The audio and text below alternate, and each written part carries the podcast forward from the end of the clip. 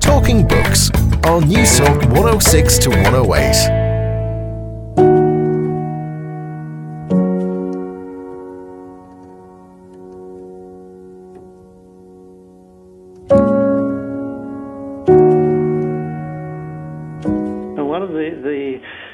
interesting parallels we found when we were writing this this book was the the notion of a thought experiment, um, which is one of the when you have these really difficult uh, questions that uh, sometimes in science there seems to be no way to actually make an experiment to, um, uh, within the sort of current technology to, to solve it, but you can uh, you can construct an idea in your head uh, of what what it would be um, and sometimes the real experiment will come out of that. And that's actually not unlike what what the artists are doing at the same time. They're sort of Im- imagining things, creating sort of thought experiments of what what it would be like if this was the case.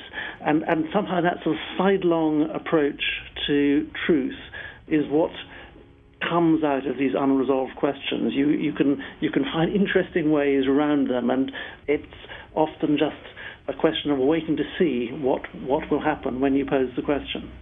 It is only when we are no longer fearful that we begin to create.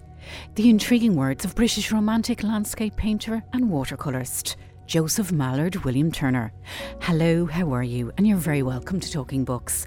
I'm Susan Cahill. It's lovely to have your company this evening. How important is creativity to art, science, and religion? Does science make belief in God irrelevant? And will the question last as long as humanity lasts? Well, on tonight's show, we're going to tackle those questions with British artist and painter Roger Wagner and scientist Andrew Briggs, the Professor of Nanomaterials at the Department of Materials at the University of Oxford, whose new book, The Penultimate Curiosity How Science Swims in the Slipstream of Ultimate Questions, has just been published by Oxford University Press. But first, let's meet one of the world's most famous landscape painters, Joseph Mallard William Turner. In the extraordinary life and momentous times of J.M.W. Turner, BBC Arts producer and writer Franny Moyle writes To the Victorians, Turner was an artist who was reclusive, squalid, seedy, and eccentric. He was a gruff and friendly genius who had lost his mind and lost his way.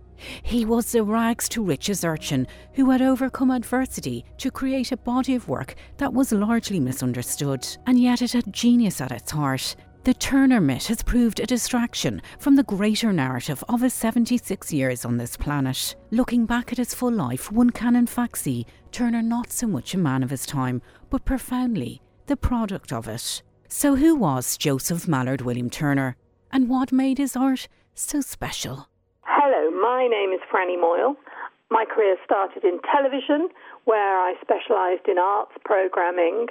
But since 2005, I've also begun to write books uh, about subjects I'm passionate about. My latest book is called The Extraordinary Life and Momentous Times of J.M.W. Turner. Really well done on the book, Franny. It's a tremendous read. It's hugely interesting and so curious in parts. And I have loved Turner's work and I felt very up close to him in so many different parts of the book, which is um, not an easy thing to do. Uh, so hats off to you on that one. I might start off with a big wide open question for you, if that's okay. Are all cultural icons in some way misunderstood, whether it's the likes of Picasso, Beckett, Stravinsky, John Lennon, whoever it is? I think there are two two facets to, to that question. I, I mean, one, of course, none of us can ever understand anyone else fully, whether one's a, a cultural icon or not. We live inside our own worlds um, and filter things through our own perception. Um, so all we can try and do is get closer, which is something I've tried to do with Turner. I don't think all cultural icons are misunderstood. I think many cultural icons are completely in tune with their times. And, you know, there are terrific examples like David Bowie, for example, who only just died, yet I think all of us feel that his work has, is enormously pertinent. But I think with Turner, he was misunderstood by his own generation. And I also think he is a little misunderstood by ours. And if you'd like me to expand on that, I think he was misunderstood by his own generation when it came to his late work. Turner was born in 1775, died in 1851, born a Georgian, died a Victorian. And really, the last 20 years of his career, he was producing a kind of work, a kind of painting that a great majority of his audience uh, and the critics was finding very hard to read. I think we find those late paintings very easy to read, and I suspect 21st century people coming to Turner love his late works most, and those are those great, indistinct, um, some would say near abstract, certainly abstracted canvases, were so loose and fluid in, in the brushwork, so luminous and sort of misty. And of course, because we've had the Impressionists, because we live in a world where anything goes, it's easy for us to accept those canvases. What I think has happened for us in, in our infatuation with Turner's late works is we've sort of forgotten his early career, which which was different yet again. And so I think we think of him as this sort of avant-garde pre-impressionist, when in fact he wasn't. I think he was trying to do something quite quite different and born from a different tradition. Would it be fair to say that you were trying to rehabilitate his reputation in some way? He's been seen as, you know, clearly an artistic genius, but also as a bit of a madman. So I'm just wondering, were you trying to rescue him in some way? Well, certainly what I wanted to do was make people aware of the full life. As I say, I think people look at Lake Turner, and for those who don't know more, and why should they? After all, you know, art history isn't widely taught. certainly not going to be taught much longer, apparently, in schools. You know, unless one is very lucky to know the full works and the full life story, it's very easy to think of Turner just in terms of the late works. So I really wanted to show that there was a vast scope of work, a real that really travels through a life. And rehabilitate, yes, I think he has suffered from a caricature, really. I think, you know, again, a caricature that is sort of pinned on um, how he was perceived as an old man grumpy, grunty, eccentric, maybe a bit reclusive. And I really wanted, again, to, to say, well, you, you know, that that's really just looking through one lens. And actually, if you start at the beginning and look at look at the life properly, a different man emerges. He had an unbelievable artistic vision, and it's clear that he was very motivated, very driven. He was obviously quite disciplined. But how would you describe his artistic vision, and within that, how he looked at the world? oh my goodness! Well, it took me nearly 500 pages to, to do that. So hard to do that in a soundbite. But I think you have to see Turner as a man of his time who saw life as a sort of great journey of inquiry. He was someone endlessly looking to the world around him and exploring it in paint, trying to find answers. And very early on, I think those answers are about being able to correctly depict the movement of clouds or the swell of a sea or understanding a morning light as opposed to an evening light. But of course, as he matures and becomes a more thoughtful mature man, actually he begins to explore far greater things time, legacy, the rise and fall of empires. And, you, know, those sensibilities go into the perception of his work as well. Light. You know, so his painting takes on, as it matures, a, a metaphysical dimension as opposed to a purely scientific and physical dimension that I think you perhaps is restricted to the early works. Franny, you write very sensitively about his mother, Mary Turner, who was psychologically quite fragile. I know she was in several public asylums all through Turner's life. And it seems that this gave him a degree of embarrassment, and he, he was also very conscious that he was driving his career. So you say that he had a very kind of secretive and clandestine type relationship with all women as a result, based really on how he had to hide what was going on with his mother in through his public life? He certainly had a very complicated relationship with women, I think. He certainly, I think he was very insecure with women. He was a very small guy. You know, he describes himself as a young man, as, as this little chap. he was small. He wasn't handsome, you know, beady, beaky, bird-like. And I think perhaps because of uh, his mother's illness and perhaps his treatment as a child, who knows, it seems that he was very insecure with women. As a result, he seems to hide away his personal relationships. And certainly, although he's very good at using his male friends for social leverage, you know, he befriends the great and the good, he befriends the great scientists of the day, who are almost all exclusively men, some, of course, women. But, but what I'm saying is, those professional men he doesn't hide from. It's interesting that though he has great friendships with influential and intellectual and society women, he never he never takes that kind of woman as a lover. He he gravitates to a much more simple, uneducated type. And again, I wonder whether that is about, uh, at a domestic level, a, a sort of lack of confidence, perhaps. What did you make of his relationship with Hannah Danby? She was his lifelong housekeeper. Certain aspects of it are quite questionable. I know she start she started in a service when she was just 16 years old mm. and she was with him for nearly 40 years. Mm. But he left her in the dark on lots of things but mm. clearly had sexual flirtations with her as well. It seems as if he might have. I mean, there is no question that she was dedicated to him. When he died, she was distraught. The descriptions of his funeral, if you read them in the press of the time, are of his housekeeper bereft by the coffin. And he was particularly generous to her in his will, in as much as he was generous to anyone. So there is no doubt that they had a huge affection for one another and depended on one another. And he writes about her very charmingly in letters to close friends, um, you know, using sort of affectionate terms.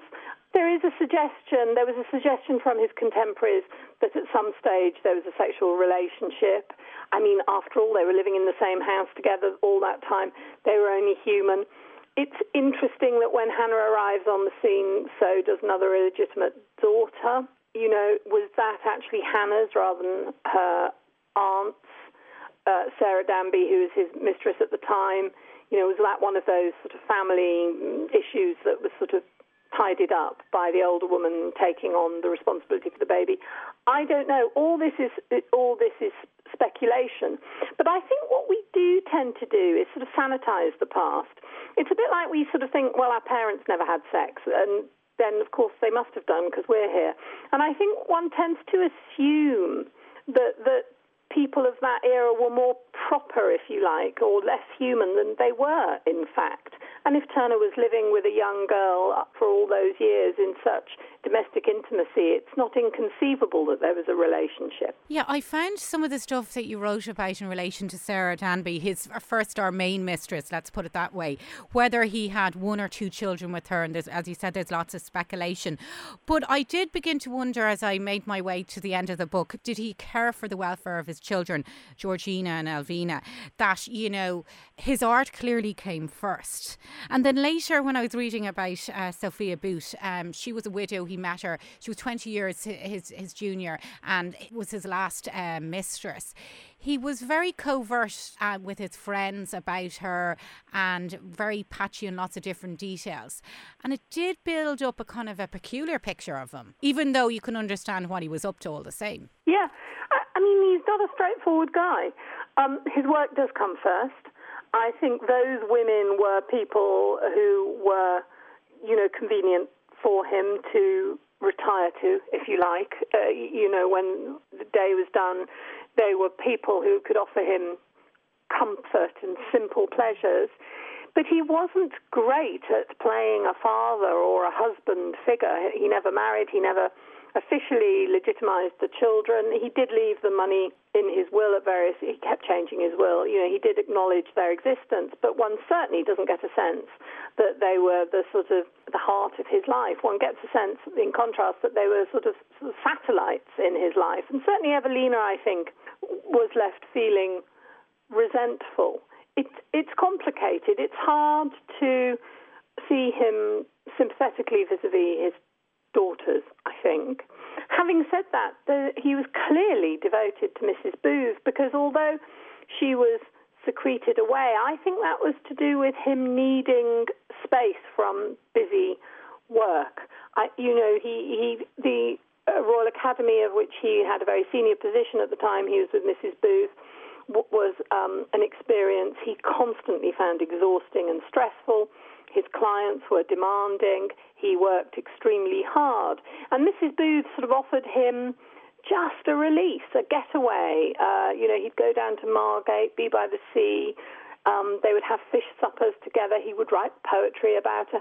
And so I think it was not so much that uh, he wasn't pre- prepared to introduce people to her, but that was the whole point. It was to get away from people. You know, his life with her was his private life, which he really did see as distinct from his professional life. And I imagine also a real break from prudish Victorian society that was so judgmental and restrictive.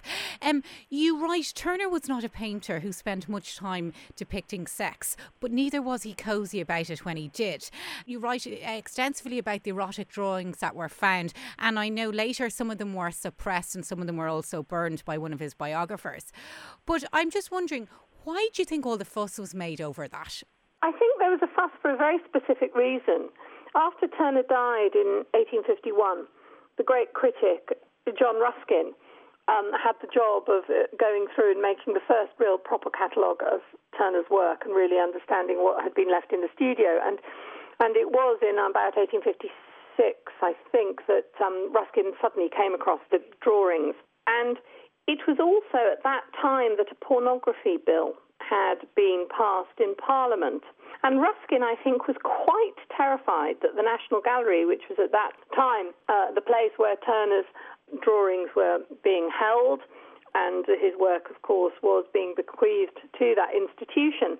I think Ruskin got in a real fret that somehow this great institution might be accused of crimes of pornography for keeping those drawings. So he sort of secreted them away. He sort of wrapped them up in paper, said, keeping just for the purposes of evidence of a decayed mind, I think the phrase was, and sort of bundled them away and sort of hid them and pretended he'd burnt them. I mean, it, quite a sort of complex story. And I think it was that. I think he really didn't know what to do with them. He felt they were risk to the reputation of the institution. I also think he was personally horrified by them. I mean, Ruskin, I don't know whether you know the story, but Ruskin and sex is quite a complicated story. Yeah, he seemed to have quite a, um, a, difficult first marriage, which wasn't consummated. Correct. He definitely was a bit prudish. exactly. But was so he I, maybe very mentally fragile? So as a result, he couldn't deal with anything that went outside. Deal with it. And I think for Ruskin, morality and art were bound up with one another. For Ruskin, great art had to be moral. And so much of Turner's works, he saw them as deeply spiritual. And so when he finds, in contrast to these deeply spiritual paintings, you know, these very vivid and suggestive drawings, I think Ruskin is horrified because in his book those are immoral. So he can't square that circle. Suddenly his hero is not the great moral painter he thought, and the only way he can therefore make sense of it is to argue that Turner was beginning to lose his mind. It's also a little bit naive when you look at it because Turner, as you as you mentioned in the book, did grow up in the red light district, and he was an artist, so he would draw whatever he got his hands on. Absolutely, basically, I think he was compelled to draw the world around him and fascinated to draw everything. You know, I think he would anything that suddenly caught his interest, and whether he is drawing for a physical reality, you know, anatomy, the sort of study of movement, or whatever reason. I think also we have to remember he was born in the Georgian era. And the Georgian era was really different in terms of its standards of morality than the, the Victorian era that came immediately afterwards. There were lots of unmarried couples actually living together in the Georgian era. Uh, a lot of Turner's friends had, uh, for want of a better word, common law wives who they weren't married to. It was not uncommon but that climate, that sort of liberal, sexually liberal climate, changed very quickly towards the middle of the 19th century. I'm just wondering, what did you make of Mike Leigh's um, Mr. Turner? Did you see it? Of course, I saw it. I mean, it's a hugely important film, and you know, I'm enormously grateful to Mike Leigh and the team because I think they certainly raised the general public's awareness of Turner, which can only be a good thing for me in my book. But um, all this snorting and sniffing and coughing and yeah, it, like I, they, it was a very kind of dirty, messy portrait of a genius, was. wasn't I'm, it? I'm less convinced by that. I mean, he was described as a grunter. He definitely was someone who, in later life, wouldn't stand on ceremony. But I think, without a doubt, there was a chatty and a humorous side of Turner that perhaps necessarily didn't come out so fully in, in, in that film. I mean, he was a wonderful practical joker. And I think Turner, he liked to be a, a, a little obscure in the way he talked, but also he loved clubs and conversation. He did love being part of, you know, groups. So again, he's a complicated man to pin down. What did you make of Peter Ackroyd's uh, biography of Turner? Uh, I'll be completely honest, haven't read it. well, there's your answer. um, There's sometimes a danger when you write a book or if I did read it, I read it such a long time ago. I think I probably did read it. But you know, there's a there's a real danger when you're writing a biography that you don't sort of imbibe the work of other biographers unconsciously. Now, now, of course, you have got to read some, and of course, I did read some of the other biographies of Turner because you know I needed to for research. It would have it would have been wrong of, of me not to because they're important works. But I, I, I didn't read all of them because I, you know, I, I needed to find my own path a little bit. I was looking over some of Turner's paintings this morning, and you, I might compliment you. You have some lovely uh, reproductions in in the book, and I was looking at Calais Pier and Wreckers Coast of Northumberland and Rain, Steam and Speed, which is one of his possibly most famous paintings, mm. and it got me thinking, what would Turner make of the Turner Prize today coming through the Tate? Because clearly we get great vision and artistry and imagination and originality, but it's all so different. Well, I think that's an impossible question to answer because, you know, I, I think the 18th and 19th century art world was so fundamentally different in almost every aspect from our own world, and what uh, you, you, know was considered art so different that, you know, honestly, I, I don't think Turner w- would be able to understand the art of today. You, know, he, it just comes from a different point of reference. But what he did stand for in his time, and what I think he would appreciate in the prize, was he was always pushing boundaries incredibly fearlessly. He was always, from the beginning, an enormously confident artist, secure in his self belief as an artist, even if you know not not confident as a as a person with women and so on and so forth, or socially. As an artist, he was secure in his confidence, and he was also secure in the belief that British art and British artists must plough their own path in the story of art. They must find their own ways of revealing the truth they sought to reveal on canvas or in stone or whatever medium they worked in. And he, of course, more than anyone in his generation, moved towards a form of art that no one could match. I mean, his art was entirely unique by the end of his career. So I think he would understand the point of a prize that recognized artists ploughing their own furrow and trying to do new work and trying to break boundaries. Lastly, Franny, does he deserve the title of Britain's greatest painter? It's hard to think of anyone who might deserve it more. He's certainly one of the greatest. I find it very hard to find anyone who, who comes close to Turner, both in the scope of his work, the quantity and level of output, the huge explorations he made across a lifetime on canvas. And actually, the more I've got to know his work, the more I understand the greatness of him intellectually. I mean, th- this is not just a representational painter.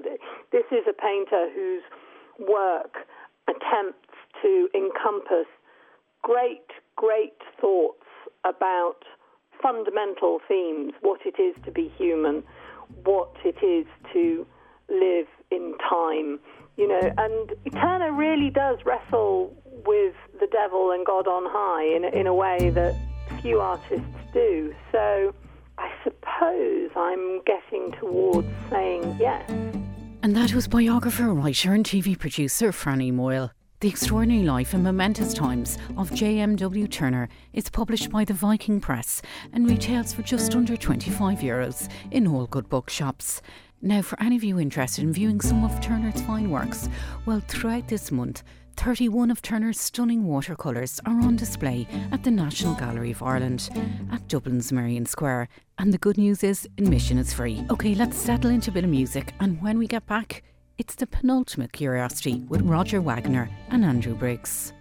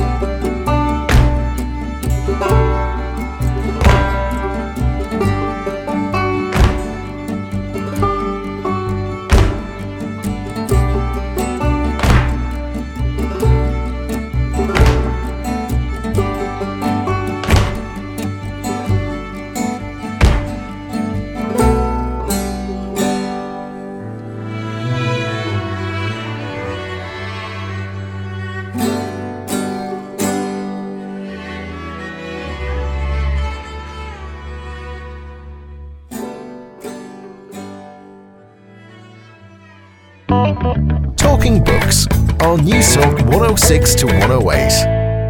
And you're very welcome back to Talking Books. I'm Susan Cahill. It's lovely to have your company this evening. Okay, next up, we're going to unpack some of the big questions in life and hear what an artist and a scientist has to say about the rivalry between science and religion. I'm Roger Wagner, and I'm an artist and uh, occasional poet and writer. I'm Andrew Briggs. I'm a scientist and I have the chair in nanomaterials at the University of Oxford. Nanomaterials really just means small stuff. Well, the book is certainly not about small stuff, to say the least. Congratulations, Andrew and Roger. It's a it's a smashing read, and to use a term that you use in your title, it's hugely curious. I might just start off with a big, broad, wide open question for you, and Andrew, I'm going to throw to you to kick things off.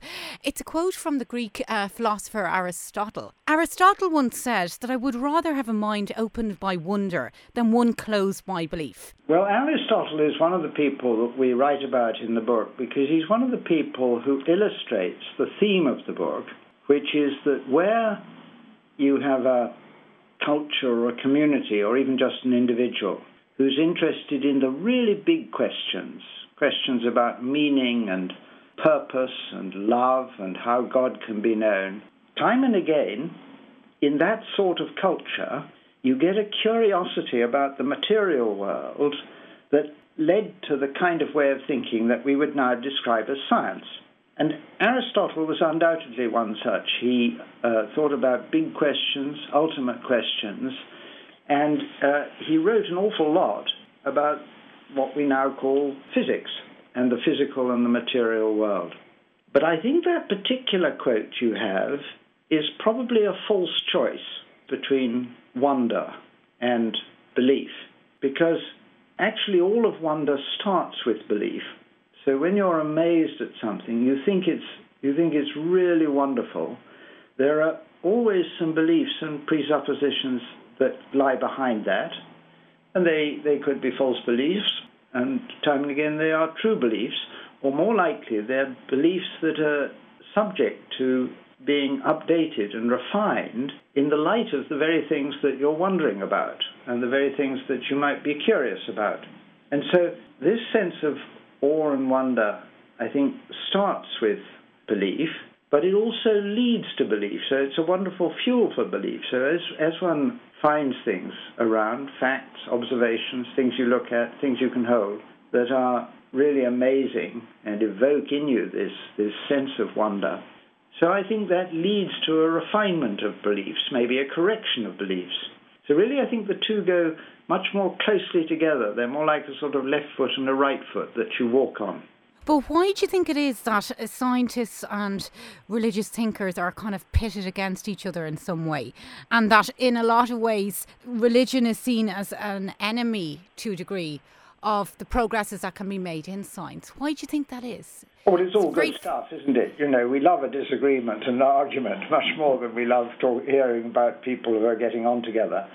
So it's perfectly true that there are some scientists who, for whatever reason, reject God.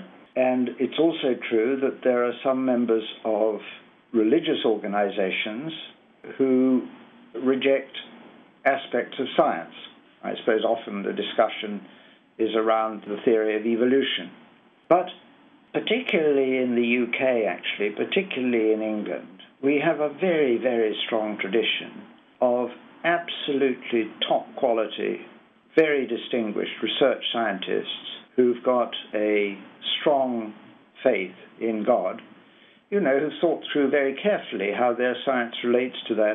And it has to be said also that we've got a very strong tradition of um, senior church leaders who've made themselves quite knowledgeable about the science, actually, and as religious leaders have embraced science too there's a much stronger story of the engagement between the two than is widely told. And one of the things that we hope we do in the penultimate curiosity is actually to show that there have been lots and lots of cases like that. And uh, they've happened not only in England, but throughout the educated and curious world. Roger, you write curiosity at some level is as old as life itself. I'm just wondering, does all art start with a question? That's a very interesting question.